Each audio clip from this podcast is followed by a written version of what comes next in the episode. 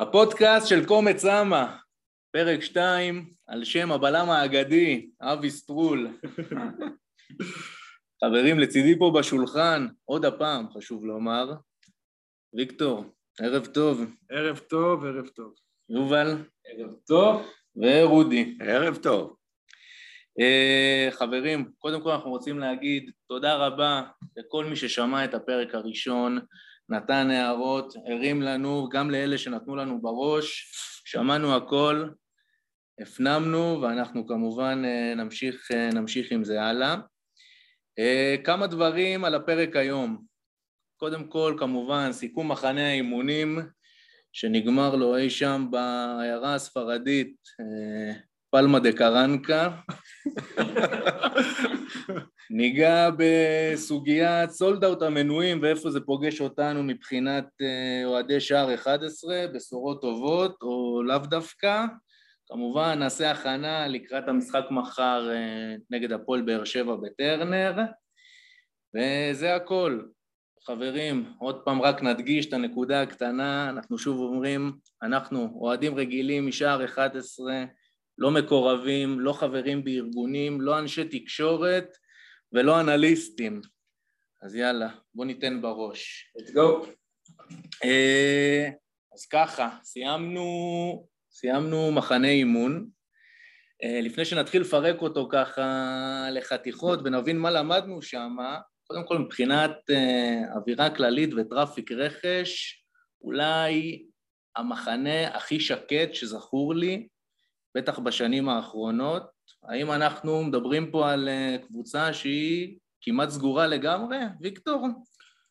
תראה, אנחנו בעודנו מקליטים, מקבלים פה מיני דיווחים על שבירו ויובוביץ' שיוצא לחפש את דרכו. אני לא חושב שאנחנו סגורים מבחינת סגל, אבל בהחלט היה מחנה מאוד שקט. לא שברוב המחנות אנחנו הבאנו רכש מפוצץ, אני חושב הרכש האחרון שהבאנו במהלך המחנה אימונים זה היה סבורית וניבלדו, סתם לא עמדור, ועכשיו זה באמת יהיה מעניין לראות לאן זה יתפתח אם באמת מוכרים את יובנוביץ' ואנחנו מביאים את שבירו ואיפה זה ישים את זהבי ואנחנו נשאר רק עם חלוץ בכיר אחד, קצת טלטלה, אנחנו מבטרים פה על הרבה גולים. אני חושב שיהיה קשה מאוד לפצות. כן, אבל גם שאתה מדבר על השינויים שאולי צפויים לנו עכשיו בעמדת החלוץ, בסוף אנחנו מדברים פה יחסית לתקופה על שינוי כמעט קוסמטי האחרון. יובל. בול. בעצם אנחנו רואים באמת לראשונה אחרי הרבה מאוד זמן, מכבי כמעט סגורה, אמרנו, דיברנו על זה בפרק הקודם, מאמין שנדבר על זה גם היום. יש לדעתי עוד כמה עמדות שאנחנו צריכים תוספת, אבל לשנות יובנוביץ' על שבירו, זה אחד על אחד. זה לא אותו דבר, כמו אני אומר, אנחנו חייבים את הנקודה הזו והזו. הבאנו את המגן, הבאנו את הקיצוני, אנחנו די סגורים, אפשר להגיד את זה. יש כמה דברים שאנחנו צריכים להוסיף, אבל הם בקטנה. השאלות הגדולות, יובנוביץ', פרפה, נדבר על זה. נדבר על זה בטוח, אבל סך הכל, לפחות ממה שאמרנו פה פעם קודמת, אתה שלם ומאמין בסגל הקיים. אני שלם ומאמין עם הסייג האחד שדיברתי עליו קודם, מוסר, חסר לנו מאוד, ולדעתי גם ראינו את זה במחנה, אנחנו נדבר על זה גם אני מאמין, וחוץ מזה אני די סגור, אבל השינויים לדעתי יכולים אפילו לעשות טוב, אני ראיתי את זה במשחקים, יכול להיות, שהשינויים האלה יכולים לעשות לנו אפילו טוב, לא הייתי ממהר לעשות אותם, אבל אולי הם נדרשים. סגל של אליפות? חד משמעי. חד משמעי, אם נגיד שלא, זה יהיה בושה. הצהרה כזו בפרק 2. זה גם פעם שעברה, לא? יפה מאוד. רודי, אתה ישנת כל המחנה לדעתי, הטלפון לא רטט, דעתך.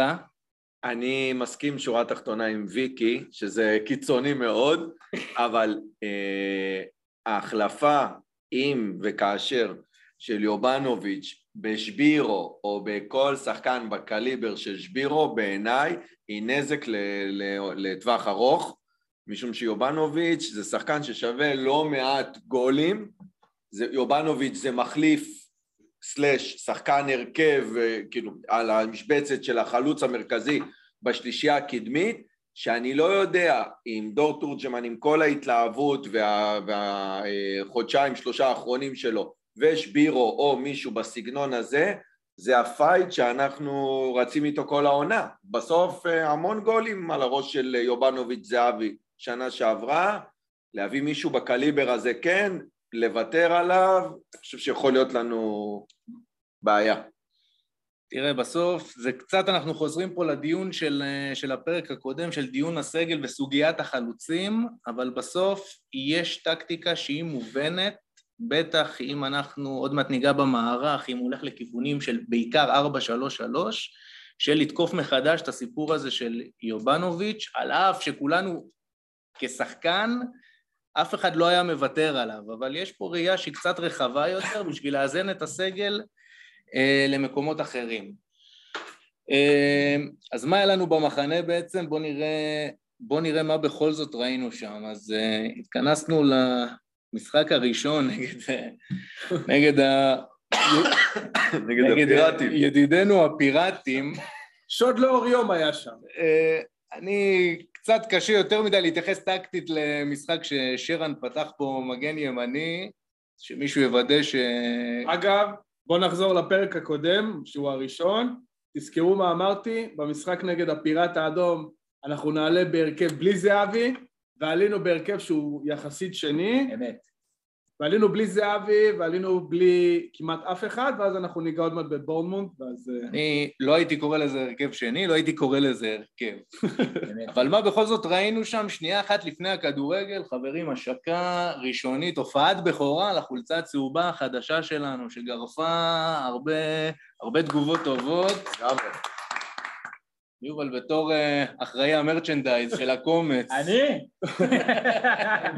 לא רכשתי, אבל הפעם רכשתי, חייב להגיד, הגיע אליי במהירות הבזק, חולצה, ואני ממש אהבתי אותה, אהבתי את הצבע, אהבתי את הפסים הכחולים, אהבתי את הגימורים, אני חושב שהיא תהיה אחת החזקות, חולצה בעיניי חייבת להגיע עם עונה, חייבת להגיע עם חוויות, חייבת להגיע בעיקר עם תארים, לכן לרוב אני לא קונה בהתחלה, אני קונה בסוף, אבל מכבי עשו עלינו קטע טוב, עם ה100 שקל של הפוראבר, וכשיוצא לך חולצה ב150, אתה קונה, בעיקר שהיא כזאת יפה, תקנו חברים, תקנו. אתה אומר שהחולצה יוצרת את החוויות, ולא החוויות יוצרות את החולצה. לא. השנה, החולצה קנית לפני שיש חוויה. השנה הקופון יצא. זה בדיוק מה שאני אומר, בדרך כלל אני קונה חולצות במסיבות אליפות, או רטרו, שזה כאילו תמיד זה. והפעם אמרתי וואלה, נראה לי גלעד אמר לי את זה בוואטסאפ, עד שהוציאו צהובה יפה צריך לקנות. זהו, אנחנו אנשים פשוטים, בוא נקנה ונבוא בצהוב, כולם לבוא בצהוב. חד משמעית, זה הרוח. אם פעם היינו קצת בדמיונות של איזה חולצה וכן משבצות ועיצובים, חולצה 9 אגדית מפורום השחקן. חולצה 9, הייתי פרזנטור שם בקמפיין, תנו לי חולצה צהובה, פשוטה, יפה, טובה, לדעתי קלו פה בול. חבר'ה, קחו חולצה, תבואו בצהוב, אל זיינו את המוח.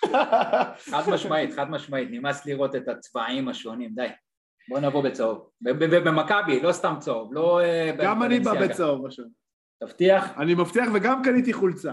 קנית? קניתי. לא אמרת, יפה. השתמשתי בקופון, נפלתי כמו כולם. ויקי, בקיץ אתה מוריד חולצה. בחורף. חברים, קצת כדורגל בכל זאת היה שם, לא יותר מדי, כי שרן היה מגן ימני והיה קצת וייב של 2012, כולנו חיפשנו את גונזלו גרסיה בהתקפה, אבל לא היה. מה שכן יכולנו ללמוד שם זה, ראינו את רובי קין, עולה פעם ראשונה במערך 4-3-3, ניגע בזה קצת יותר שנדון במשחק הבא, שיהיה קצת יותר שחקנים להיאחז בהם, אבל סוגיה שכן משכה את עינינו במשחק הזה, וקצת החייתה איזה דיון שהוא בא והולך מאיתנו בתקופה האחרונה. חברים, אדום מאוד מאוד מאוד מוזר ללוקאסן, שהיה מאוד קרוב לנגוח בשופט במשחק נגד הפיראטים. אין מה לנתח בכמעט נגיחה הזאת, אבל זה שוב מעלה לנו את השאלה, האם אפשר לסמוך על הבחור, רודי? אני פחות קשה עם לוקאסן בנקודה הזו. נכון, אדום הזוי, גם ההתנהגות הזויה. בסוף משחק אימון, חריג מאוד שהם מקבלים אדום במשחק אימון. לשפוט את לוקאסן על הדבר הזה, אני נותן לו קרדיט, חושב שזה מידע חד פעמית. זהו, אתה אומר מידע חד פעמית, אבל כבר ראינו ממנו כל מיני יציאות מוזרות כאלה, אם זה היה בחצי גמר וביתר בטדי, נגיד תפרו לו תיק, זה נכון, אבל בכל זאת, אתה יודע, אתה מצפה משחקן אחראי, לא להיכנס לפינות האלה. אני חושב שכולנו בעדו, ועובדה, כל פעם שאנחנו מדברים על זה, גם בסוף המסקנה היא שאנחנו רצים איתו. השאלה אם הנורות לא מעבבות פה יותר מדי, יובל. שמע, מה שאמרת זה בדיוק זה. יש שחקנים שאתה רואה אותם, ואתה רואה אותם כבר תקופה, ואתה רואה שזה איזושהי התנהגות חוזרת. אני חושב שלסכם את זה באיזה משחק אימון, זה לא נכון. אם זה היה פעם ראשונה, אתה יודע, מכך פעם שנייה, הייתי אומר ניחא. אבל אתה רואה שהוא מאבד את זה, והוא מאבד את זה הרבה פעמים, וזה קורה גם בהתנהגויות טקטיות שהוא מאבד את זה, זאת אומרת, מאבד את העמדה שלו, יוצא קדימה, אמרת ביתר בטדי, גם נתניה במשחק המבולגן, הוא עשה שם שטויות בסוף שני, לא היה אפשר לראות את זה, הוא מאבד את זה גם ברמת באמת התקפי זעם כאלה פתאום, כאילו לצאת על השופט, לקום פה, לקום שם, לא יודע אם זה האיש לסמוך עליו, אבל כן חשוב מאוד להגיד שבשלב הזה, בסגל כמעט סגור, לא בטוח שהדבר הנכון לעשות עכשיו, זה להחליף בלם פותח, והוא בלם פותח, עם זה אני לא חושב שאפשר להתווכח, כי בסופו של דבר, היחיד שמהיר, היחיד שטיפה יותר אתלטי, היחיד שבאמת יבוא וייתן לך את הערך המוסף מבחינת זה, זהו, אולי לפני חודשיים היה מקום לחשוב על להחליף אותו, היום זה נורא נורא קשה, אלא אם כן, באמת יש מישהו מאוד מאוד גבוה בקליבר, שכבר זה לא חושב שאנחנו שם. תראה, אם סאבו יקבל אזרחות ויפנה לנו עוד מקום של זר בהגנה, אז אני מאמין שאנחנו נהיה חייבים להתחזק בבלם, אבל יחד עם זאת, אני זוכר את המשחק הראשון של דריק לוקאסן במכבי. פטריק לוקאסן. פטריק, סליחה. מהיום דריק לוקאסן זה פטריק.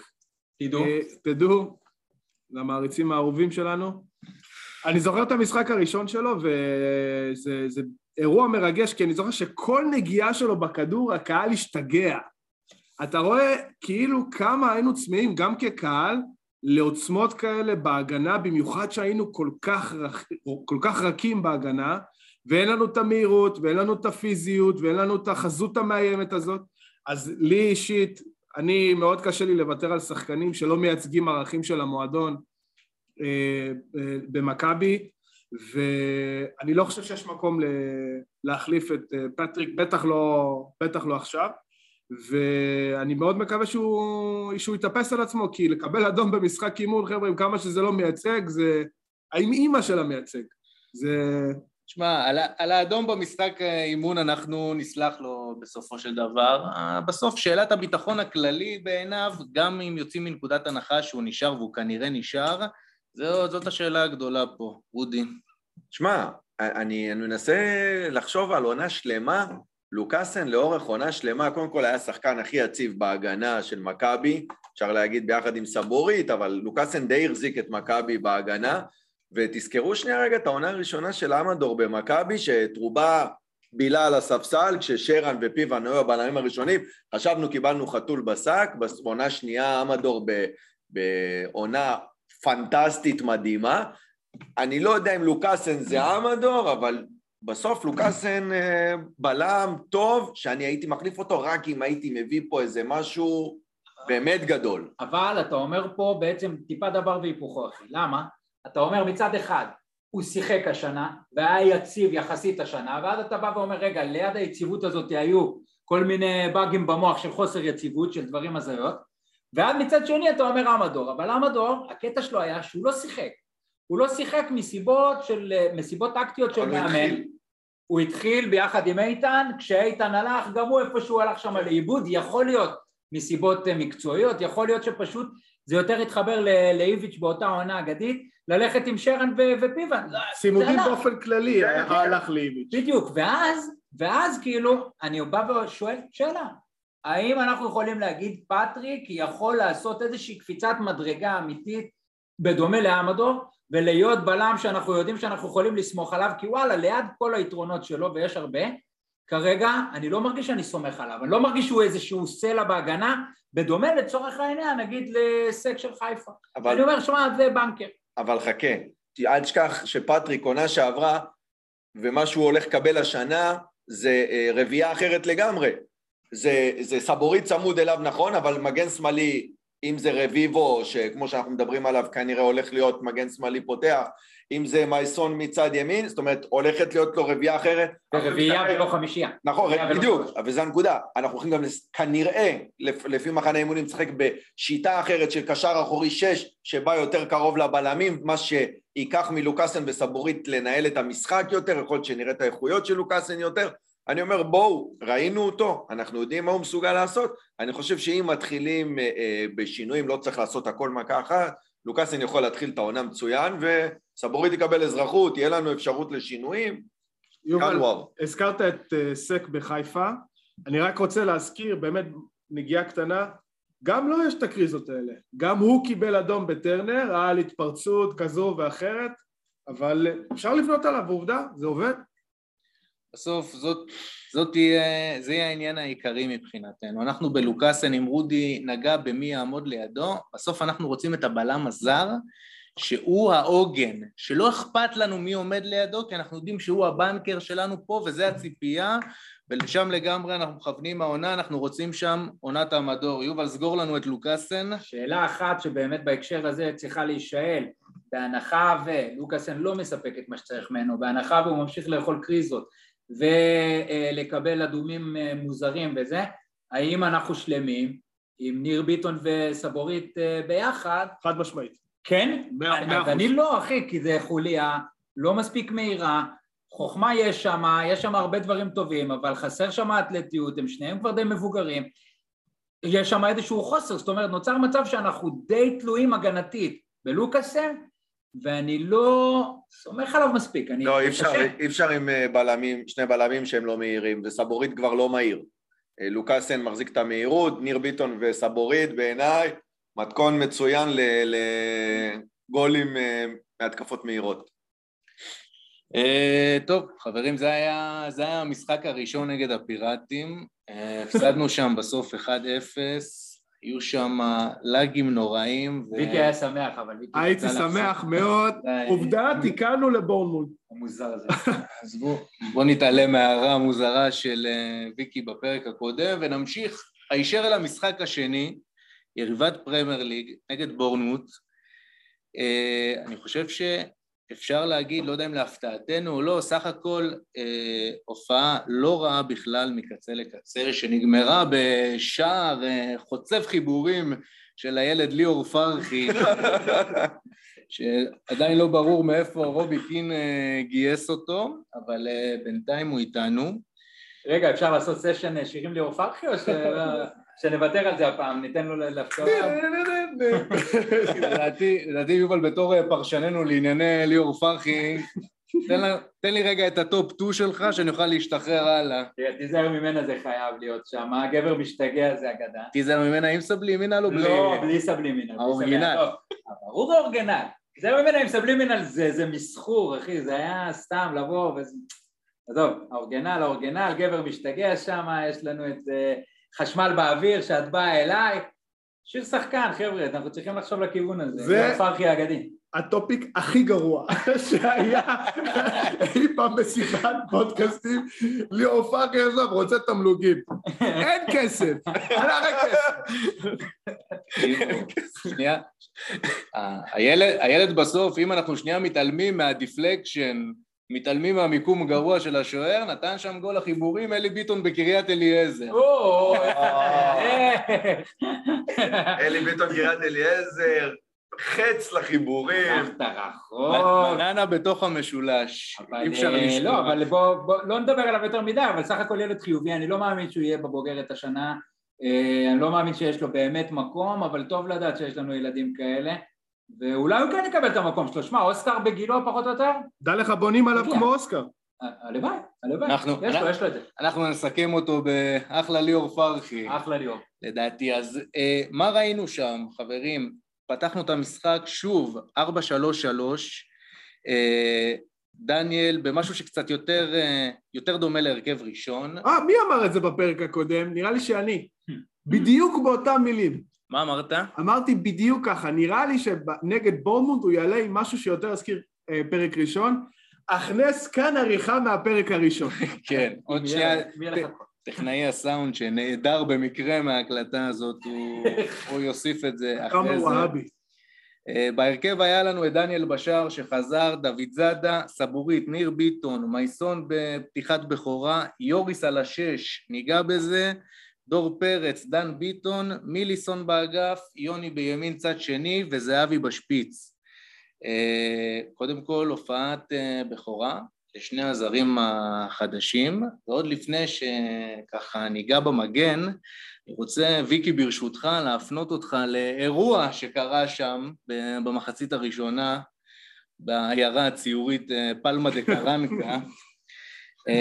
אנחנו ראינו שם יציאה להתקפה, וואו. קודם כל במרכז המגרש, תהיה איתי ויקי, אני רוצה שתיקח אותי לרגעים האלה שם במחצית הראשונה, שהכדור מוסט שמאלה, אל שחקן הקו שלנו, והוא, לא פחות ולא יותר, דריבל על מהירות, הפעיל מהירות באגף שמאל. ויקי, תאר לי את התחושות באותם רגעים דרמטיים. תשמע טוב, אני ראיתי את הכדור, אני חייב גם להגיד משהו על השידור, אבל ראיתי את הכדור מגיע שמאלה, הכדור מגיע למילסון, הוא נתן צעד ראשון, כאילו ברח לך הקלאץ'. מכיר את זה? שברח לך הקלאץ', פתאום אתה יוצא מהמקום. יצא לו הטל בן חיים. אמרתי לאשתי, שתחיה, כמובן קירה, אתה הייתי את המשחק, אמרתי לו, יום, מה זה? היא אומרת לי, מה... לא הבנתי מה קרה פה. כי לא הבנתי שיש דבר כזה, ווינגר, על הקו, שמקבל כדור, יוצא לצעד ראשון, נתן שם איזושהי ביתה שנתקעה בחומה ל... שכונות עג'מי שם, של פלמה דקרנקה, אבל, תשמע, מאוד התרשמתי, יש לו צעד ראשון מפחיד, דריבל מפחיד, אני סאקר שלו, מעכשיו אני אומר, אני סאקר שלו. כן רציתי להגיד על השידור, כאיזושהי אנקדוטה קטנה, אני ראיתי את השידור של בורמונד, לא ראיתי את השידור של מכבי, בספורט 4, לא ג'ימי טורק, ראיתי את זה עם שדר בריטי, אוהד בורמונד, ותקשיבו טוב, הם זרקו זין על המשחק ברמה היסטרית, הוא שידר את זה כאילו הוא משדר את רוני אוסליבן בסנוקר, כאילו הוא אומר, אוקיי, now we have a first touch, oh, what a pleasant surprise. לא זו אף זו, בזמן השידור עוד מזמין אורחים. הוא אומר, יש לנו אורח מיוחד, וכזה, מה אתה עושה, אחי? אני כולי משתגע של מילסון, קו ראשון, זה מילסון מחלט שם, יש לנו אורח מיוחד, עוד שנייה הוא אומר, יש לנו אורח שהוא לא רק זמר, הוא גם אישיות. רגע, יש לי כאילו, זה חשוב מאוד להגיד את זה, ואתה יודע מה זה בהקשר של כל המחנה. כי... יש איזשהו עניין שאנחנו בונים על מחנה בתור משהו שמלמד יותר מדי לבאות, חבר'ה בואו, מחנה אימונים בסופו של דבר, אנחנו סוגרים שם משחקים, כל המשחקים הם בהילוך רוורס, אפילו לא ניוטרל, מאוד מאוד מאוד איטי, זה לא מעניין באמת אף אחד ויותר מזה, פעם אחד המאמנים הישראלים אמר שאחרי ניצחון במחנה אימון הוא שמח וזה ואז הוא פגש במלון ברדה. זה היה ברדה? שי ברדה. פגש במלון את המאמן של היריבה שלא הבין כאילו מה הם שמחים ואז הוא אמר לו שכל המשחק אימון נגדם, נגד נתניה מסתבר שזה היה, הוא רק תרגל הרמות מצד שמאל, זאת אומרת באמת יכול להיות שבורמוט זה הזיז להם את הקצה של הקצה של הביצה. חד משמעית כנראה. ועם כל מה שאנחנו יכולים לקחת את זה עלינו, ואנחנו יכולים לדבר על נקודות טקטיות שלנו, זה לא מעיד דבר וחצי דבר, המבחן הראשון שלנו יהיה מחר כנראה, נדבר על זה בסוף. ראיתי, אני זוכר את הציטוט הזה ששאל ברדה, ואני אוהב את הציטוט הזה, כי זו הסיבה שאני אוהב להפסיד במשחקי אימון, כי אני רוצה לראות באמת תבניות, אני לא אוהב להפסיד במשחקי אימון, אני אוהב את העובדה שאפשר להפסיד. וללמוד מהטעויות. אבל כן זוכר את הציטוט הזה של שי ברדה, ולא ראיתי איזה תבנית שבורמונד באמת התאמנו עליה, הם באמת באו לשחק כדורגל, במטרה לנצח, ואנחנו ניצחנו בכדורגל. עכשיו, מה ניתן להסיק ממשחק שלא ניתן להסיק ממנו כלום? כנראה שום דבר, אבל זה מעודד, ובטח אחרי ההפסד נגד הפיראטים, זה משהו שכדאי לזכור. משהו קטן, גלעד, לא להביא קליפרים לשער 11 יותר, כי אנחנו הולכים לראות התקפי לב עם המשחק הקצר שיוצא מהנקודה של 5, היו שם עיבודי כדור ברמות היסטריות, אני לא יודע אם ראיתם, אבל היה שם משפטים, אוסר לאו, וכמעט אכלנו שם גולים. אם אנחנו נמשיך ככה בליגה, אנחנו נקבל הרבה מאוד רדיוסים על העניין הזה של זריקת חפצים מעצבים. אני דווקא רוצה להגיד לך שדווקא בקטע הזה, ובאמת, כמו שכולכם אומרים, משחק אימון, ואנחנו לא ניקח מזה יותר מדי, אלא רק נפרק את זה כמה שאפשר, כי אין לנו משהו יותר טוב לעשות. בואו נדבר על זה רגע.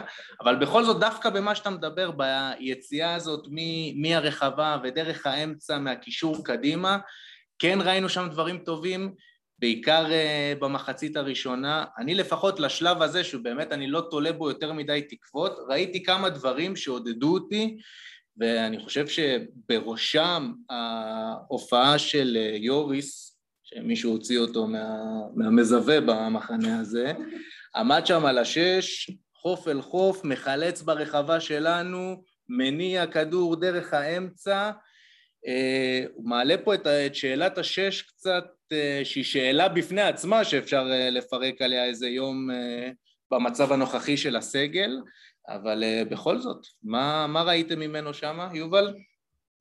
תראה, יוריס זה עניין, ואמרתי את זה גם בפעם שעברה, יוריס ב-4-3-3, קלאסי, הולנדי כזה, קרויפי כזה, אני חושב שיש לו איכויות, אני חושב שהוא יכול למצוא את עצמו, גם גלזר תפור ל-4-3-3 של זה, אז מי ביניהם יהיה? עכשיו יוריס לא חייב להיות 6, הוא יכול גם להיות 8 לדעתי באיכויות שלו, בתכונות שהוא יכול להביא איתו, אני חושב שהוא יראה הרבה מאוד דשא השנה, שנה שעברה, לא התאים לו המערך, הוא לא היה מספיק טוב גם, צריך להגיד את זה, אבל יש לו את משהו, יש לו את זה, אז אני חושב שהוא יראה יותר דשא השנה, אני חושב שאנחנו לאט לאט נתחיל לדבר עליו כשחקן מרכזי. רודי, הופעה מחצית ראשונה של יוריס, גורמת לך מחשבות? קודם כל, יובל נגע בזה בפרק הראשון, שיוריס זה שחקן קלאסי ל-4-3-3, אני לא יודע אם יובל כיוון, יובל כיוונת ליוריס כ-6. לא, ל-8. בדיוק, אמרת יוריס 8, אני דווקא חושב שבמערך הזה, יוריס כ-6, א', הרבה יותר מתאים לו 6 מ-8, תכף אני אסביר למה, ובטח אני חושב שהוא גם הרבה יותר טוב במערך הזה מגלזר. מעניין. למה? קודם כל אני חושב שברזל, התפקיד 8, זה דור. דור יושב בול ב-8, ודור לא יכול להיות 10, כי ל-10 אנחנו צריכים את השחקן הזה שייתן את הכדור לגול, ודור לא השחקן שייתן את הכדור לגול, למעט הכדור בסמי אופר. לא רלוונטי. אבל באמת זה נדיר. ויוריס, קודם כל זה באמת ה-4-3-3 ההולנדי, זה הכדורגל שהוא מכיר, הוא גדל עליו, יוריס להבדל מדן גלזר, הוא שחקן שבא קרוב לבלמים, לוקח כדור ויודע לתת אותו במסירה ארוכה, לשחרר לצדדים, לשחק עם כנפיים, שסוף סוף אנחנו רואים שכנראה יהיו לנו כנפיים, להבדל מדן שהוא הרבה יותר... גרזן. כן, הוא הרבה יותר גרזן, הוא הרבה שחקן דפנסיבי יותר, הוא צריך לידו את מי שיניע את הכדור. יוריס הוא זה שיניע את הכדור, דור ייתן את האגרסיביות ואת היציאה מהירה קדימה, ולכן יוריס הולך, וזו נקודה שיובה נגע בה, הולך לשחק העונה והרבה. תשמע, אומרים שדן גלזר, אם היה לו את המסירה הזאת הוא לא היה פה.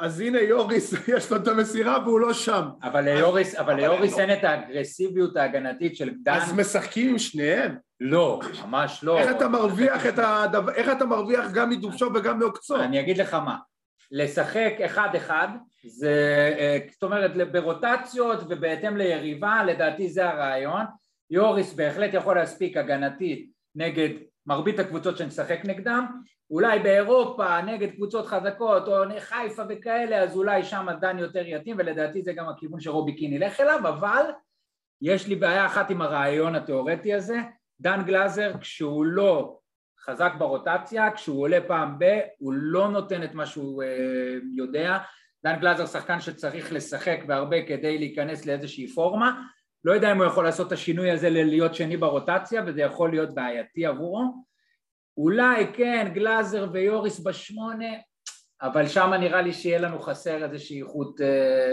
פיזית, שדור פרץ מביא אותה. אני, בהמשך למה שאתה אומר, אני באמת חושב שכל הדיון הזה על השש צריך להתנהל בנקודת ההנחה שדור פרץ ממוסמר להרכב וממוספר לשמונה. אני באמת רואה את הקבוצה שלנו במצב הנוכחי, הקבוצה של דור פרץ. אני מצפה ממנו מהעמדה הזאת לסחוב אותנו קדימה, ומבחינתי שאלת השש נשארת פתוחה. דור פרץ של עונת הגביע, אני רוצה להחזיר אותו לשם, להיות החזק הזה באמצע, שגם נותן את המספרים מקדימה, יכול להיות שעליו תקום וטיפול העונה הזאת.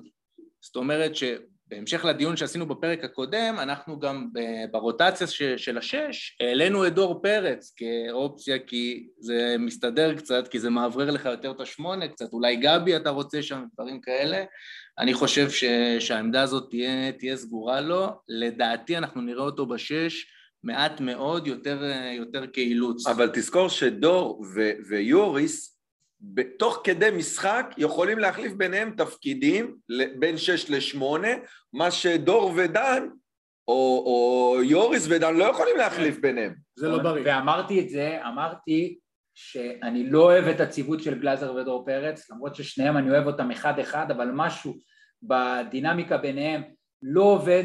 אני באמת לא זוכר הרבה משחקים שהם עלו יחד ולא דרכו אחד לשני על הרגליים, ותמיד היה חסר איזשהו משהו.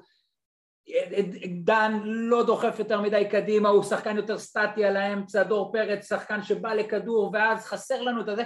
יכול להיות שציוות של יוריס ודור פרץ יכול לעבוד ולעבוד טוב, זה יהיה בעייתי רק בדחיקה של גלזר מהרוטציה ברמה כזאת שאנחנו עלולים באמת לאבד אותו. וטוב, רובי קין צריך לחשוב טוב מה הוא עושה עם הדבר הזה, אבל יש איכויות ויש לי מה לעבוד, זה טוב. ויקי, אתה מסכים עם הציוות הזה? יוריס ודור פרץ? יכול להיות שם קליק? אני לא יכול לראות את דור פרץ ודן גלזר משחקים ביחד, זה פשוט לא עובד, זה עבד עונה אחת אצל איביץ', זה פשוט לא עובד עכשיו, הם דורכים אחד לשני על האצבעות. אני, כמו שאמרנו בהתחלה, אי אפשר באמת לשפוט על פי משחק אחד במשחק אימון, אבל בורנמוט באו לנצח, ויוריס נתן הופעה טובה. האם זה מספיק כדי לתת לו את המושכות? לא יודע. האם זה מספיק בשביל לתת לו צ'אנס? כנראה שכן. אני הולך איתו ועם דור פרץ. אבל זה קצת משאיר אותנו בבעיה עם התחליף של דור פרץ. מישהו רואה איזה שינוי מהותי בעמדה הזאת של השש מבחינת סגל, או שאנחנו סגרנו שם את הדלת? אבל שאמרנו את זה פעם שברה, אני לא רואה שיש שם מה לפתוח בכלל, אני גם לא רואה סיבה, אבל גם לא נראה שזה בכלל הולך לכיוון הזה. עוד דברים שאפשר לגעת בהם במשחק, לצד באמת יורי שצוין לחיוב, תנו לי רגע אבינימני, ומימד המהירות שראינו באגף שמאל אחרי הרבה זמן. מנגד, בצד השני, יוני כהן, מצד אחד כולנו בעד יונתן, מצד שני זה עדיין מרגיש שהוא מחוץ ללופ. ויקי. אני לא רוצה להתייחס ליוני, אני רוצה דווקא להתייחס למחליף שלו, לאילון. אילון שהיה בחיר עונת האילונים של עונה שעברה או לפני שנתיים. שנתיים. נתן משחק אדיר, באמת, נתן 40 דקות, אדירות, נתן החלטות טובות אחת-אחת, 40 דקות, כן, משהו כזה, או חצי שעה, אבל שימו לב לדלאפ הבא, אילון אלמוג הולך לתת את עונת חייו. פום. אילון אלמוג, פום. אני בונה עליו. אני בונה על אילון אלמוג, ואני לא מחבביו. עכשיו, התחלנו את הדיון עם יונתן, עוד לא נאמרה מילה וזרקת פה פצצת אטום. יובל, תכניס אותי למקלט שלך, בבקשה. אני חייב להגיד, אבל זה כל כך מתאים להגיד דבר כזה בלי להגיד מילה על יונתן, שברור שההתלהבות מאילון היא בגלל חוסר היכולת של יונתן, כן? זה יושב שם, אילון הביא, לאילון יש תכונות שחסר ליוני מבחינת באמת משחק על הקו, מבחינת מהירות, יוני צריך להביא דברים אחרים. יוני, לצערי הרב, המשיך להיראות באמת כאילו מנוטרל, כאילו משהו בראש שם, לא זה, מה שאמרנו פעם שעברה, זה עונת קריירה, אני לא חושב שעדיין נפל לו הסימון הזה, ואתה יודע מה, אני אקח אותך באחד המצבים הראשונים של בורמוס, מעיבוד של יונתן, עיבוד שלדעתי מתמצת את כל הסיפור, מקבל כדור, עוצר על החזה, כאילו עכשיו, לא יודע איפה, בטוח שיש לו את כל היכולות, כאילו הוא מסמר הערב, לעשות עכשיו פה איזה מהלך של אינייסטה. גבר, אתה לא אינייסטה, יש לך דברים אחרים, אתה צריך לעשות אותם. אל תקבל כדור בחצי שלנו, תנסה לעצור אותו על החזה, ואז תאבד אותו כמו שחקן ברמת נוער. זה היה מביך שם איכשהו, נפנף אותו, אני לא יודע אם אתם זוכרים את זה, וזה כמעט הביא לגול שלהם, כן? בסוף ביתה מרחוק שם שיצא החוצה. אז יונתן צריך להתעורר, יונתן צריך להיכנס לאיזשהו מוד אחר, שבו הוא אומר, אני בא לטרוף את הדשא, הדברים לא יבואו לי בקלות, פעם ומאולי באו לי, אני במקום אחר כרגע בקריירה, ואני צריך לאכול את העונה הזאת, כדי להישאר שחקן בפורמה שאני, אחרת אני הולך לרדת לליגה ב'. הקבצה ב' בוא נקרא לזה. יכול להיות שכל המהלכים האלה של יוני זה בשביל לצבור את הביטחון הזה שהוא צריך, וזה לא טוב, הוא כבר חזר אחורה מנטלית, ולקח את הקרשים שלו והלך לישון אצל זהבי בסביון לעשות שם חינגות, וברמת הקואוצ'ינג הוא חייב להתעורר ולהתאפס על עצמו, ולהבין שהוא לא יכול לעשות את השטויות האלה, וזה פשוט יעבור סתם ככה. זאת אומרת, אם הוא כבר הבין שהוא צריך תזונאי וקואוצ'ר, הוא צריך גם להבין שהוא חייב להפסיק עם השטויות האלה. וזה פתחו של עונת קריירה. רודי, פרק קודם שאלתי אותך אם זה העונה שלא, אמרת לי כן בביטחון. משהו בהופעה הזאת מערער אותך, או שאתה מאמין שהוא חוזר אלינו? תראה, אני אגיד ככה, השורה התחתונה, אני חושב שיונתן הולך לתת עונה גדולה. הקושי של יונתן לדעתי הוא קושי שיונתן נמצא במקום לא מוכר לו. יונתן היה רגיל מאז שהוא חזר למכבי אחרי העונות בבני יהודה, ביתר תל אביב, יונתן חזר למכבי ודי קיבל מושכות, בשלבים מסוימים גם קיבל ממש, החזיק את הקבוצה ונתן עונות ממש ממש טובות. חזר למכבי כאילו מהדלת הראשית אחרי שהוא חוזר מחול, וממש מצא את מקומו ביציע / בספסל, והוא נמצא היום במקום שכמו שיובל אומר, הוא עוצר בחזה כי הוא בטוח שהכדור הולך לחיבורים ולא הולך לו. אבל במקום לנסות עוד פעם את אותו מהלך, הייתי מציע לו לנסות את הבסיס של הדברים, לנסות להחזיר לעצמו את היכולות, את המספרים, מדברים בסיסיים. עכשיו נכון, יונתן אף פעם לא רדף אחרי שחקנים על הקו, וחילץ כדורים ורק מסר, הוא התרגל להיות במעמד מסוים, עכשיו הוא נמצא במעמד קצת אחר, הוא יצטרך לעבוד יותר קשה, אבל עדיין אני חושב שיונתן הולך לתת עונה גדולה. כן, אנחנו, אתה יודע, מקווים כבר לראות את הבסיס, בסוף אנחנו מדברים על שחקן ששנה, עוד לא ראינו אותו עוצר כדור ועושה מהלך חיובי, הכל כאילו קופץ סביבו. מסכים, אבל עדיין, יונתן, שחקן שכולנו יודעים שבאיכויות, ביכולות, זה שחקן שיש לו את זה, הוא שחקן די שלם, יש לו בעיטה חזקה, יש לו מהירות, יש לו דריבל, זה שחקן שאיבד חלק משמעותי שהוא הביטחון, אני מקווה שזה יחזור, כולנו נרוויח מזה. תרשה לי לא כל כך להסכים איתך אח שלי היקר, אני אגיד לך למה. יש סיבה שהיינו קוראים לו קצת שקרן, כי גם בעונות הטובות שלו, היה שם משהו חסר ברמת היכולת להשתתף בשטף של המשחק, ביכולת באמת להיות חלק ממשחק שוטף, להיות בורג חשוב.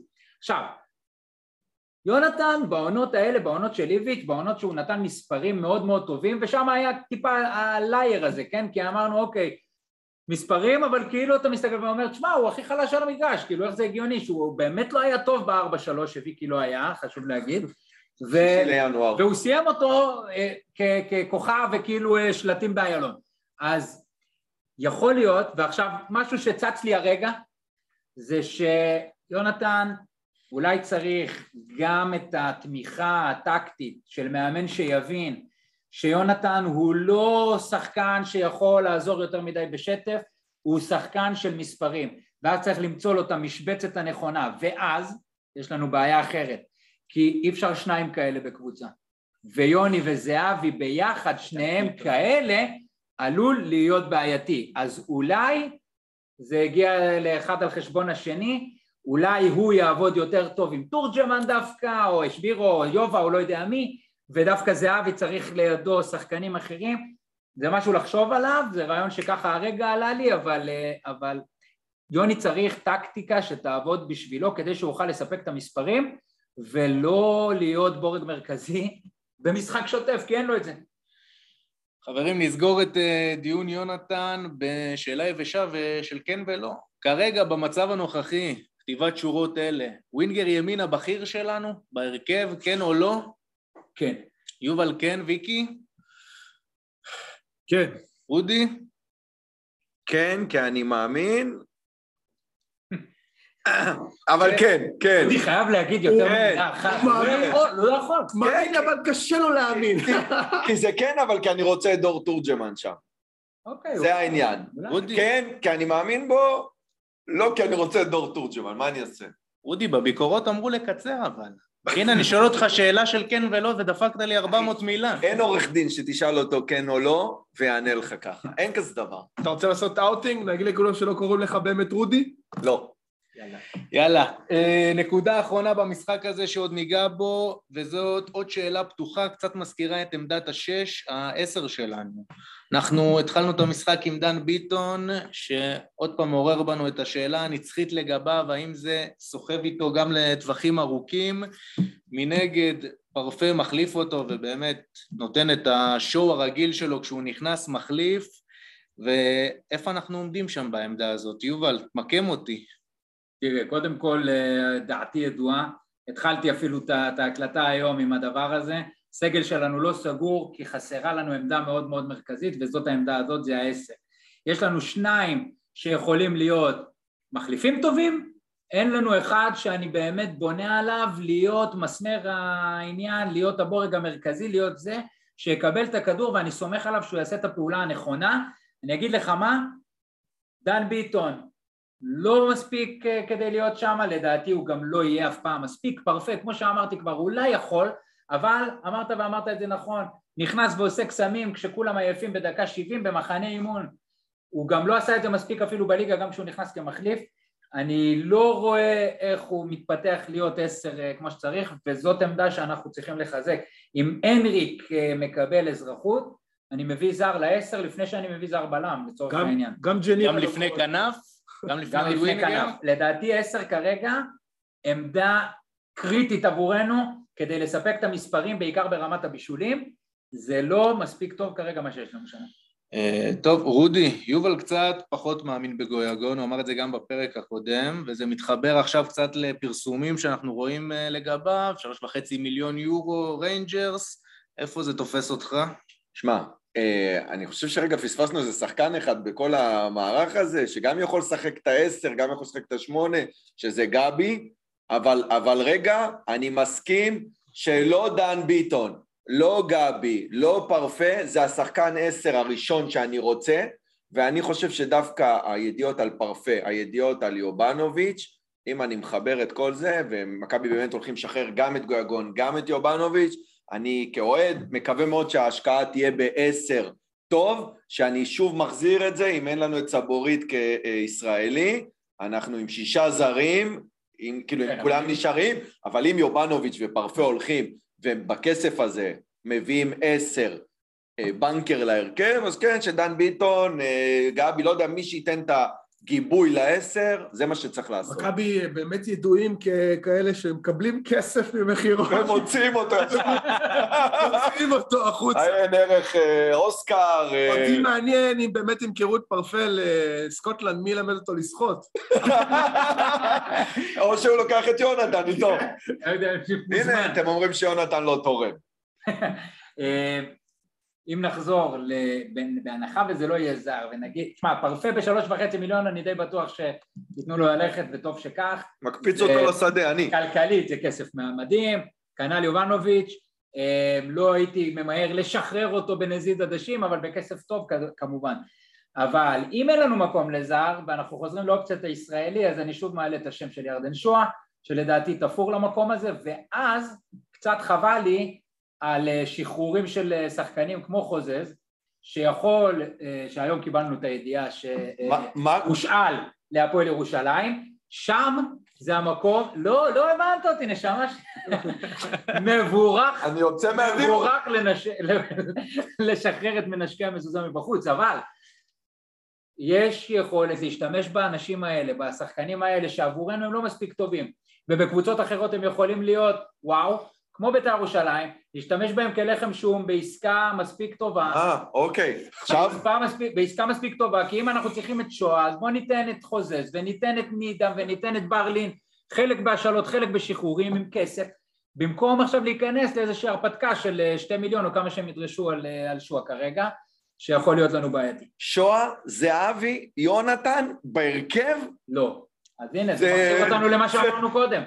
זה מחזיר אותנו, אם שואה וזהבי, אז כנראה יונתן לא, ויונתן כן, ברוטציה אחרת, מסביב לשחקנים אחרים. סגרנו את מחנה האימונים, אנחנו כנראה מאוד, עוד יומיים נשכח ממנו, אבל... אני כבר שכחתי. אני כבר... אני שכוח. קוראת הלילה בין, לא מבין על מה אני מדבר. משמעית, ותחשבו כמה שעכשיו כבר שכחתם ממחנה האימונים הזה, תחשבו מחנות אחורה שטסנו עם... באמת, עם כל הילדים, וזה היה יותר, היה נראה כמו גדנה יותר, מאשר... קייטנה של מכבי. מאשר מחנה אימונים. פגיעה במשקוף, שחקו כדורגל. משהו הזוי, לא נשכח שנה שעברה את האיקס עיגול של זהבי, שאחריו הוא נעלם לאיזה חודשיים. נושא הבא, חברים, מכבי הודיעו על סולד אאוט מנויים, על פניו... אוקיי, עוד שנייה ניגע בזה, על פניו 26,500 מנויים, אם הבנתי נכון את הפרסומים, וסולד אאוט, על פניו... לא, 22,500. 22, לא 26. אתה לא יכול למכור כזאת. אתה לא יכול למכור כזאת כמות. יש לך את 4-5... 4-5 זה 5,000 בערך, אתה חייב להשאיר פנוי. אתה רוצה לחזור על כל מה שהוא אומר? אני איתכם. על חלק אני מסכים. אבל השאלה הגדולה שעולה פה, אחרי שאנחנו כביכול שמחים על הסולד אאוט הזה, זה מציף בנו, יושבי שער 11, שאכלו חרא גדול עונה שעברה, זה שאין לנו מקום לרדיוסים, שנהיה חלק מהשיח שלנו בעצם כל 3 שבועות. למישהו יש את המספרים? אני אגיד... ויקי אחראי סטטיסטיקות. כן, אני אחראי סטטיסטיקות, ואני אגיד לך שזה לא רק חרא גדול, זה החרא הכי גדול שאנחנו יכולים לאכול כאוהדים. מכבי עונה שעברה, קיבלו עונש של סגירת שער 10-11 ל9 משחקים. מטורף. בליגה. 9, לא? 1 בגביע טוטו. אחד טוטו. אחד טוטו שגררנו. שגררנו משנה קודמת. משנה קודמת, שאיכשהו השיתו עלינו, שהוא הופעל בעצם בתחילת העונה. במשחקי הדירוג, לא? נגד מכבי נתניה, בדיוק ישבנו שם בשער 8 בחושך. שער 8 בחושך. יושבי שער 8 עליון, מה אתם עושים שם? איך אתם יושבים בחשיכה הזאת? שאל את אבא של גלעד. שמישהו ידליק שם את האור דחוף, אבל אני רוצה לשאול אותך, יובל, בהמשך לדיון הזה... רגע, אבל זה נתון חשוב, 9 משחקים מתוך כמה? 9 משחקים, אחד מהם היה בגביע הטוטו. אז מתוך כמה בטוטו? 8 בליגה? סליחה. 2 בגביע הטוטו, 1 נגד מכבי נתניה במשחק האירופאיות, 1 במשחקי דירוג, איך לא, מקום 7-8 נגד הפועל ירושלים, זה כבר מסורת, וכל השאר 7 משחקים, נטו, בלי שער 10-11, פעם אחת סחבו אותנו לנתניה, מתוך 18. 18 משחקים. מתוך 18 משחקים. זה מטורף. כמה זה? 40%. זה כמעט חצי. זה לא נורמלי. חצי מהמנוי הלך לפח, ליושבי 10-11. ולמכבי אין פתרון לדבר הזה. ופה בעצם נשאלת השאלה הבאה, האם באמת אין פתרון? האם אין דרך שאנחנו יכולים לעשות שינוי בהתנהלות שלנו, מול העונשים האלה, מול בתי הדין? יובל, האר את עיניי בבקשה.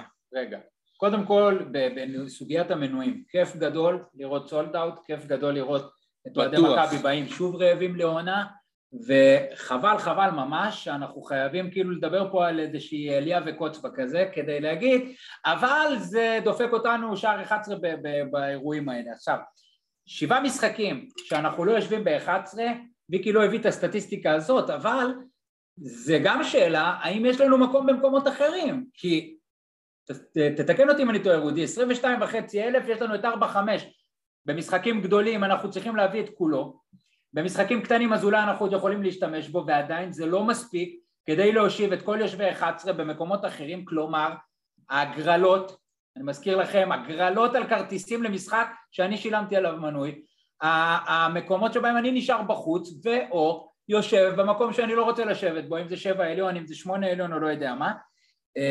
סוגיה קשה מאוד, והשאלה היא באמת, מה יש למכבי לעשות? עכשיו, מכבי מן הסתם כפופה פה לאיזה שהם תקנונים, צריכה לעמוד בדברים מסוימים, בסופו של דבר לא הבעיה של מכבי, התקנה, העונש הגרוע הזה, עונש באמת גרוע, ולא פרופורציונלי ולא מוצדק ולא שוויוני, ואפשר לדבר עליו מפה עד הודעה חדשה, עוד שנייה אני אעביר את זה לפרקליט הבכיר. וגם לא חינוכי.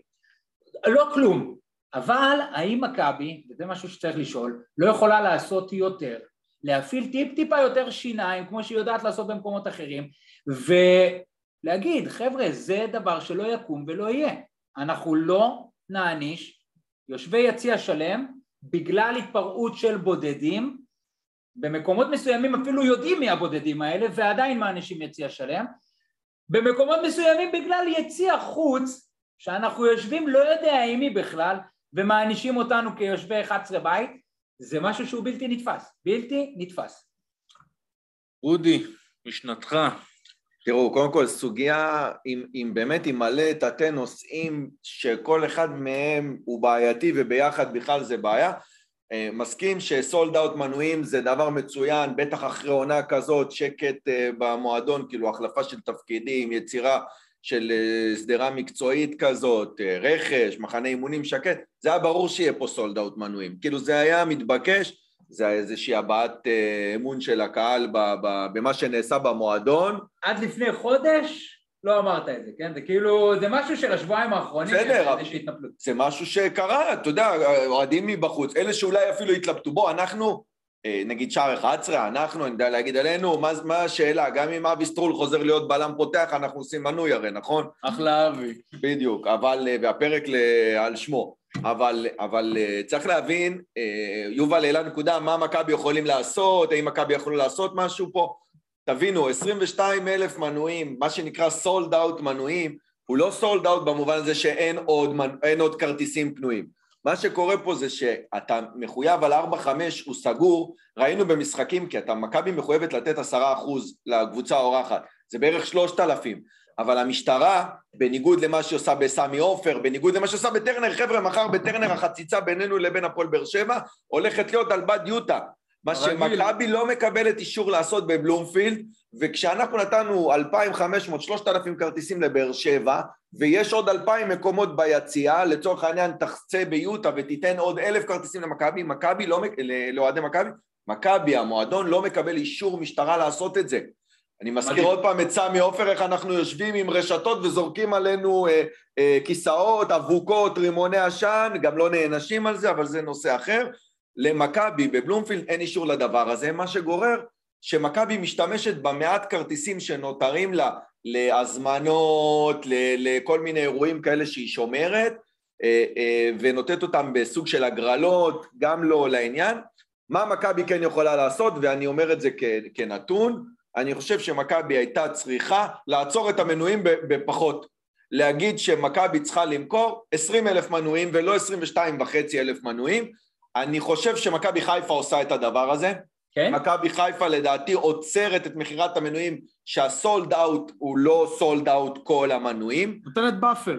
בדיוק, ושימו לב מה קורה, עכשיו אני מדבר רגע במשפט אחד על מה קורה רגע במשחקים שהם לא מכבי תל אביב, מכבי חיפה שאנחנו כביכול סולד אאוט מנויים, תראו מה יצא מההחלטה, כשמכבי בדרבי, שסגרו למכבי את שער 11 ל3 משחקים ולהפועל ל3 משחקים, מה שקרה, התוצאה פה הייתה דרמטית לא שוויונית.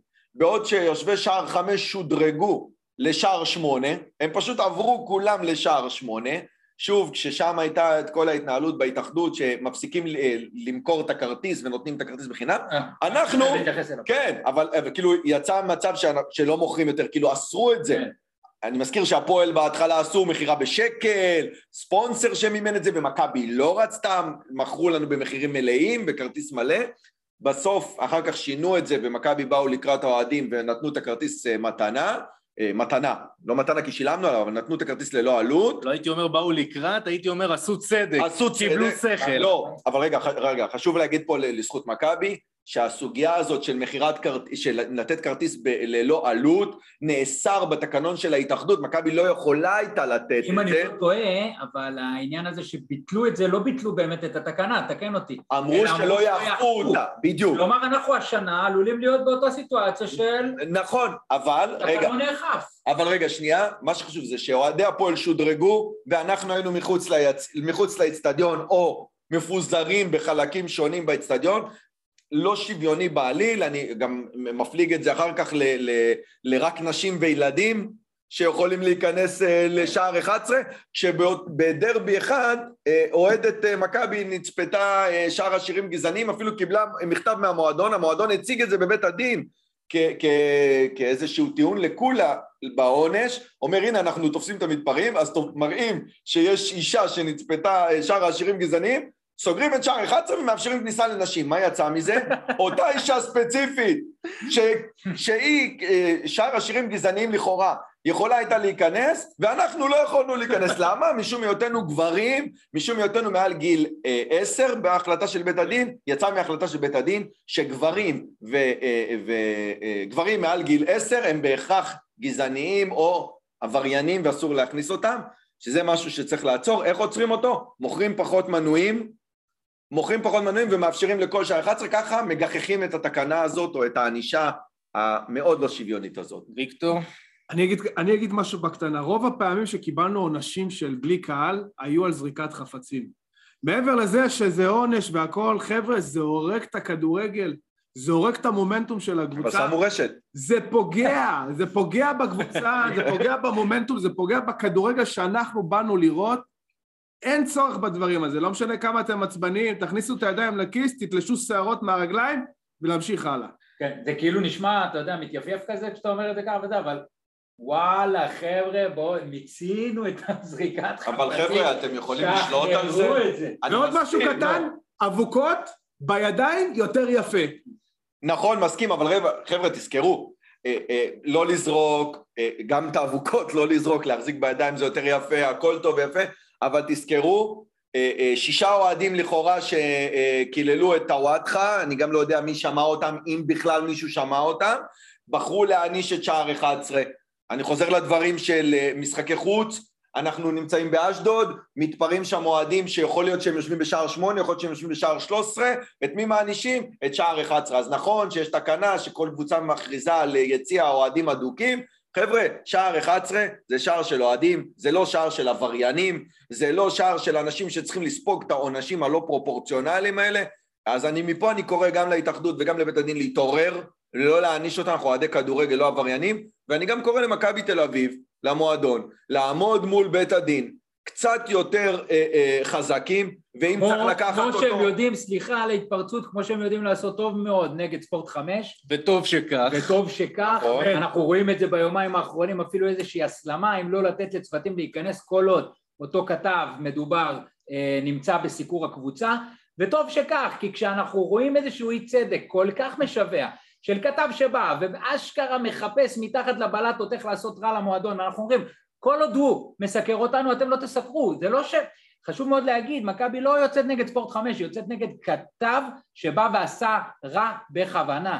תחליפו את הסיקור, תחליפו את הכתב המסקר, והכל יהיה בסדר. אז כמו שמכבי יודעים לצאת, לתת פה ביסים עם שיניים בעניין הזה, הם יכולים לעשות אותו דבר גם מול בית הדין, גם מול ההתאחדות. מכבי חזקה מספיק במנהלת, בהתאחדות, במקומות האלה, כדי לבוא ולהגיד, זה לא מוצדק. עכשיו, בעיקר, אם יהיה את העניין הזה שאנחנו צריכים לשלם על כרטיס, שזה לא יקום ולא יהיה, ופה אני כן מצפה ממכבי לספוג עלויות. אתה אמרת לא למכור מנויים, אני אומר אוקיי, נגיד ואיכשהו בסוף מצאנו את המקום שיש לנו לשבת, מכבי צריכה לספוג עלויות, ואיכשהו לממן לנו את הדבר הזה, לא יודע אם חייבים למכור לנו, שימכרו במחיר סמלי גם ליריבה, דיברו על זה שחייב להיות שוויוני, או שאתם מוכרים במחיר מלא ותיתנו לנו זיכוי, אני לא יודע איך, אבל לשלם על כרטיס למשחק במנוי, לא יקום ולא יהיה. אבל המאבק בעיקר צריך להיות בעמידה יותר איתנה מול בית הדין, ואם צריך לקחת גם את בית הדין הלאה לבתי משפט אזרחים, אז גם צריך לעשות את זה, ואנחנו גם רואים עוד דבר אחד שלא נדון בו היום, אבל אנחנו גם רואים את חוסר השוויון בבית הדין, באותן התנהגויות שעומדות בבית הדין, מכבי תל אביב נענשת X, וכשמכבי חיפה לצורך העניין, או הפועל באר שבע לצורך העניין עומדות בבית הדין, אז גם העתירה של התובע היא שונה, וגם הענישה היא שונה. מכבי צריכה לעמוד על הדברים האלה ולהגיד, אנחנו מייצגים גם את האוהדים שלנו, ויש גבול לכל תעלול שמחליטים להטיל עלינו. נסיים את זה. זה דיון כבד. כן, דיון כבד, אבל זה דיון שפוגע בנו כאוהדים. אתה יודע, מדב ידם ליבנו כאוהדים. 7 משחקים מתוך 18, זה לא הגיוני. ולא דיברנו על הפגיעה המקצועית במכבי כתוצאה מהדבר הזה. אין שער 11, במשחקים נגד באר שבע, אני לא זוכר מתי פעם אחרונה משחקנו היה אוהדים שער 11. יש פה משהו מגמתי. שנה שלמה. גילה, תקליל אותנו. תשמע, באמת...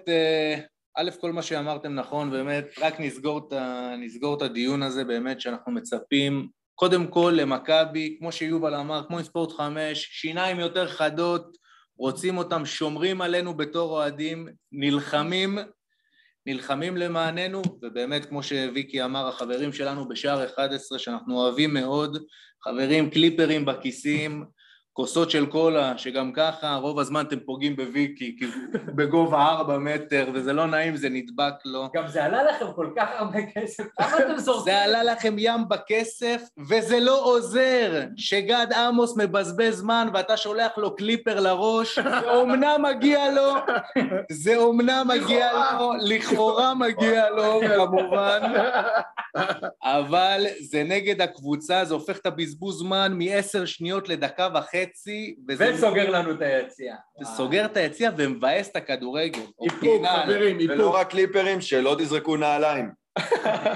חברים, אני ראיתי איזה ג'ורדן אף שם באוויר, חבר'ה, זה 700 שקל לחתיכה. סגרנו דיון מנויים, חברים, מחר, לא תאמינו, ב700% לחוט, בלי שאף אחד היה מוכן באמצע החופש הגדול, לא פחות ולא יותר, משחק האירופאיות, סטדיון טרנר, רבותיי, משחק רשמי ראשון, אנחנו חוזרים בסערה להזיע אחד על השני שם בטרנר, כמה ווליום מחכה לנו שם ברמקולים, זה תחילת עונה, עדיין לא היה פיצוצים, נראה לי ווליום סביר הפעם, נשאלת השאלה המרכזית, משחק במסגרת, על תואר, כבד משקל, מבחן ראשון לרובי קין, זאת אומרת, כל הפייסבוק כבר מכין את הארטילריה. משחיז תמיד.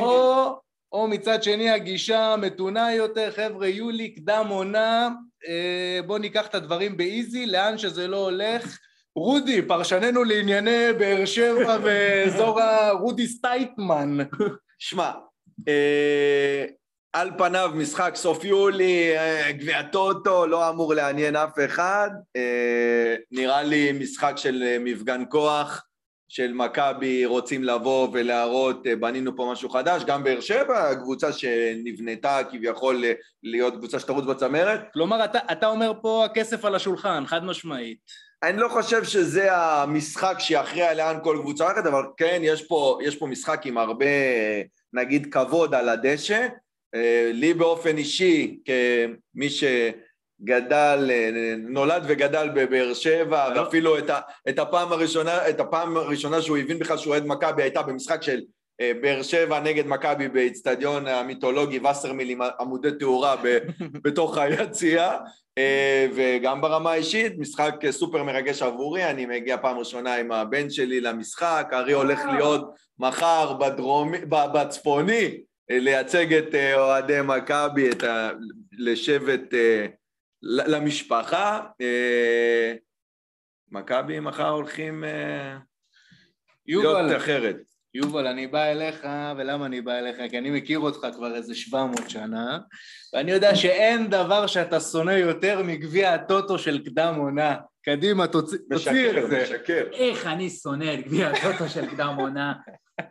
מפעל מיותר, הכל שם מיותר, חם ומגעיל, ועצבו אותנו בחיית רבי, בעיקר שזה בטרנר, אני חייב להגיד, אני כשראיתי את הדבר הזה, אמרתי, אני לא נוסע לזה, זה עינוי, זה להרוג אותנו, 20:00 ביום חמישי, מי שקיבל את ההחלטה הזאת, צריך לקצץ לו את הכנפיים, מה שנקרא, למה זה...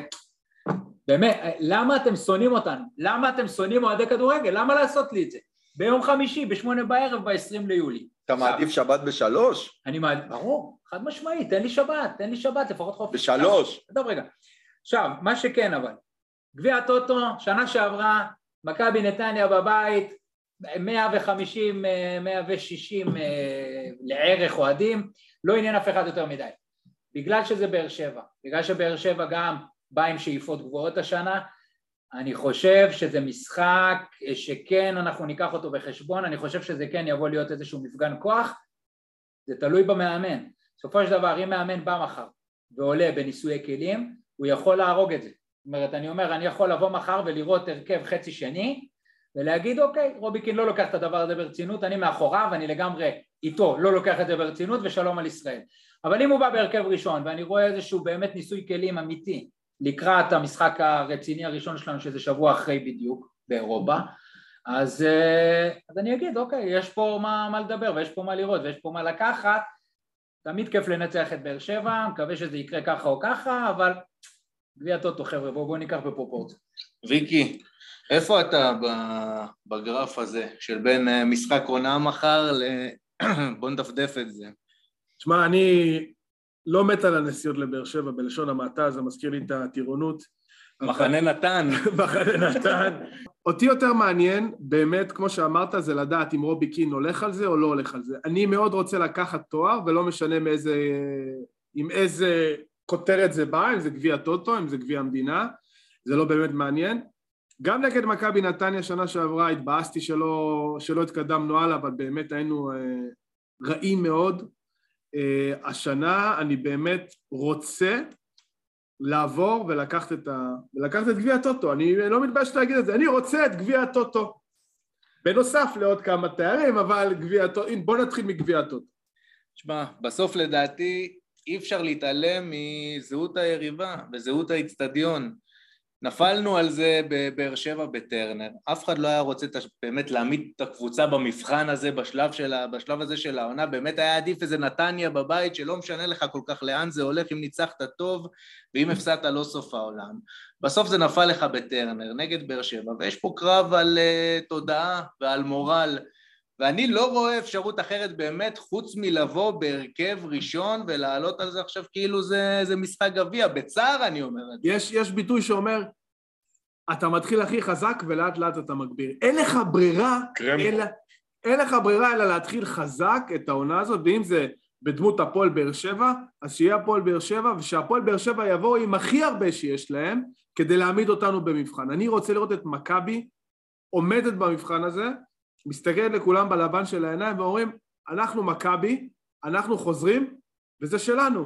עם כל השחצנות וכל המכביזם מסביב זה, מבחן שמתחיל בצורה הכי חזקה שיש, זה הדרך שתקבע את המשך העונה. מחזיר אותנו לתחילת עונת 2021. אמנם קורונה, העיתים היו סגורים, אבל התחלנו בסופר קאפ. שתי רגליים, כן, עם גומלין, נגד אותה באר שבע, נתנו להם 2 בחוץ, נתנו להם 2 בבית, חשבנו שאנחנו באים לעוד עונה דפדוף, ובסוף זה לא אמר שום דבר. המשחקים האלה בסופו של דבר, ביולי, לא מעידים הרבה, ומה שאני מפחד, אני כאוהד, זה שבאמת תהיה איזושהי תכונה בקהל, שכביכול זה כן מעיד, ויתחיל איזשהו אייט כזה או אחר, על מאמן או על שחקנים, בגלל איזושהי תצוגה, לא כל כך טובה, ב-20 ליולי בטרנר, חבר'ה בואו נשים בפרופורציות, ובגלל זה דווקא אני אומר, יכול להיות שרובי צריך לבוא, לא ב-100%, כדי לנטרל את התחושות האלה, וכדי פשוט להגיד, אני פה במבחן קטן, אני פה בניסוי כלים מאוד מאוד ראשוני, אנחנו לא יכולים לצפות לראות פה מכבי עכשיו באה ועושה פה יותר מדי, עם מאמן שבקושי חודש בתפקיד, ועם כמה שחקנים חדשים, אז בואו נשים בפרופורציות. הייתי רוצה, באמת, להיות איתך בגישה הזאת של לשים בפרופורציות, אבל אנחנו מכירים את הקהל של מכבי, אנחנו יודעים מה רף הדרישות שלו, אין מזה מוצא אחר חוץ מלעלות ולהתאבד על המשחק הזה, כי אנחנו יודעים שהאוהדים קצרים בסבלנות, אין מה לעשות. רודי, סגור לי את זה. נסגור את זה רק בדבר אחד, אם באר שבע ימצאו את הג'וקר במשחק הזה, על התפורה של שנה שעברה, הם עד עכשיו מחפשים את הג'וקר, אבל אני כן זוכר את 2012, חבר'ה משחק גביע הטוטו די דומה, ב-2012 מכבי פותחת את העונה בדרבי.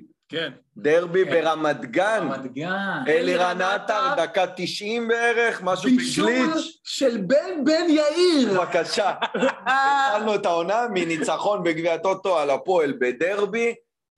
אחרי שנים רעות בדרבי. בדיוק, ונתן בוסט. חבר'ה, לא, אני לא מסכים, זה לא נתן בוסט, המשחק הזה היה בסוף כלום בשום דבר. מה שנתן את הבוסט היה לנצח את חיפה מחזור ראשון בזה.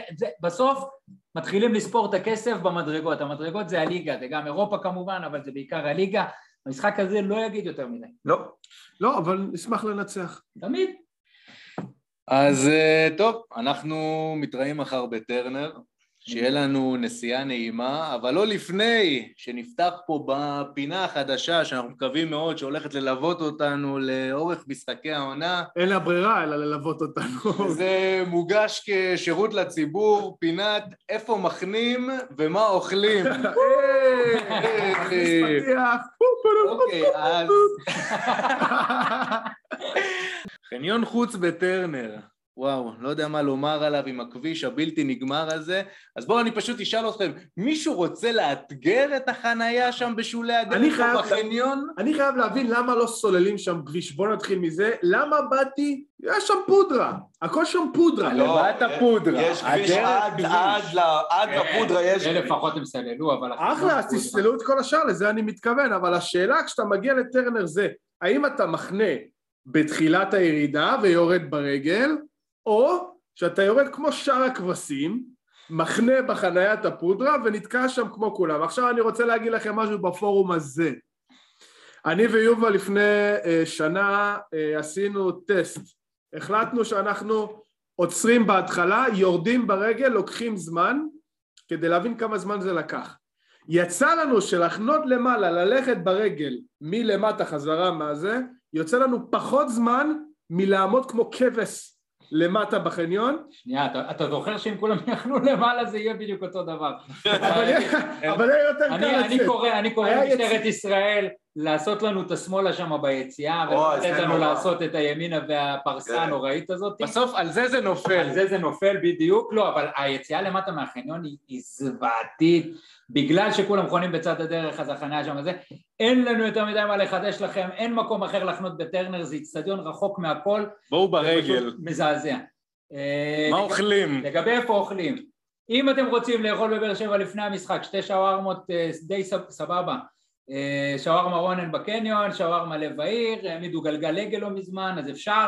אם אתם רוצים אחרי המשחק, אין יותר מדי בעיר המחורבנת הזאת, אז יש את הספרייה של חבר יקר, אוהד מכבי, מעמיד שם אחלה אווירה ואחלה אוכל והמבורגר באמת טוב, ואם אתם כמונו מעדיפים לרוץ לאוטו, לנסוע מהר לכיוון המרכז כדי לא לנשום עוד את האוויר המזוהם של באר שבע, אז יכולים לטוס לכיוון המרכז, אנחנו נספיק כי המשחק נגמר ב-10, אפשר אפילו להגיע לתל אביב לאכול, יש כמה שווארמות טובות גם על הדרך, מי שמכיר מכיר, ובתל אביב פה האוכל האמיתי.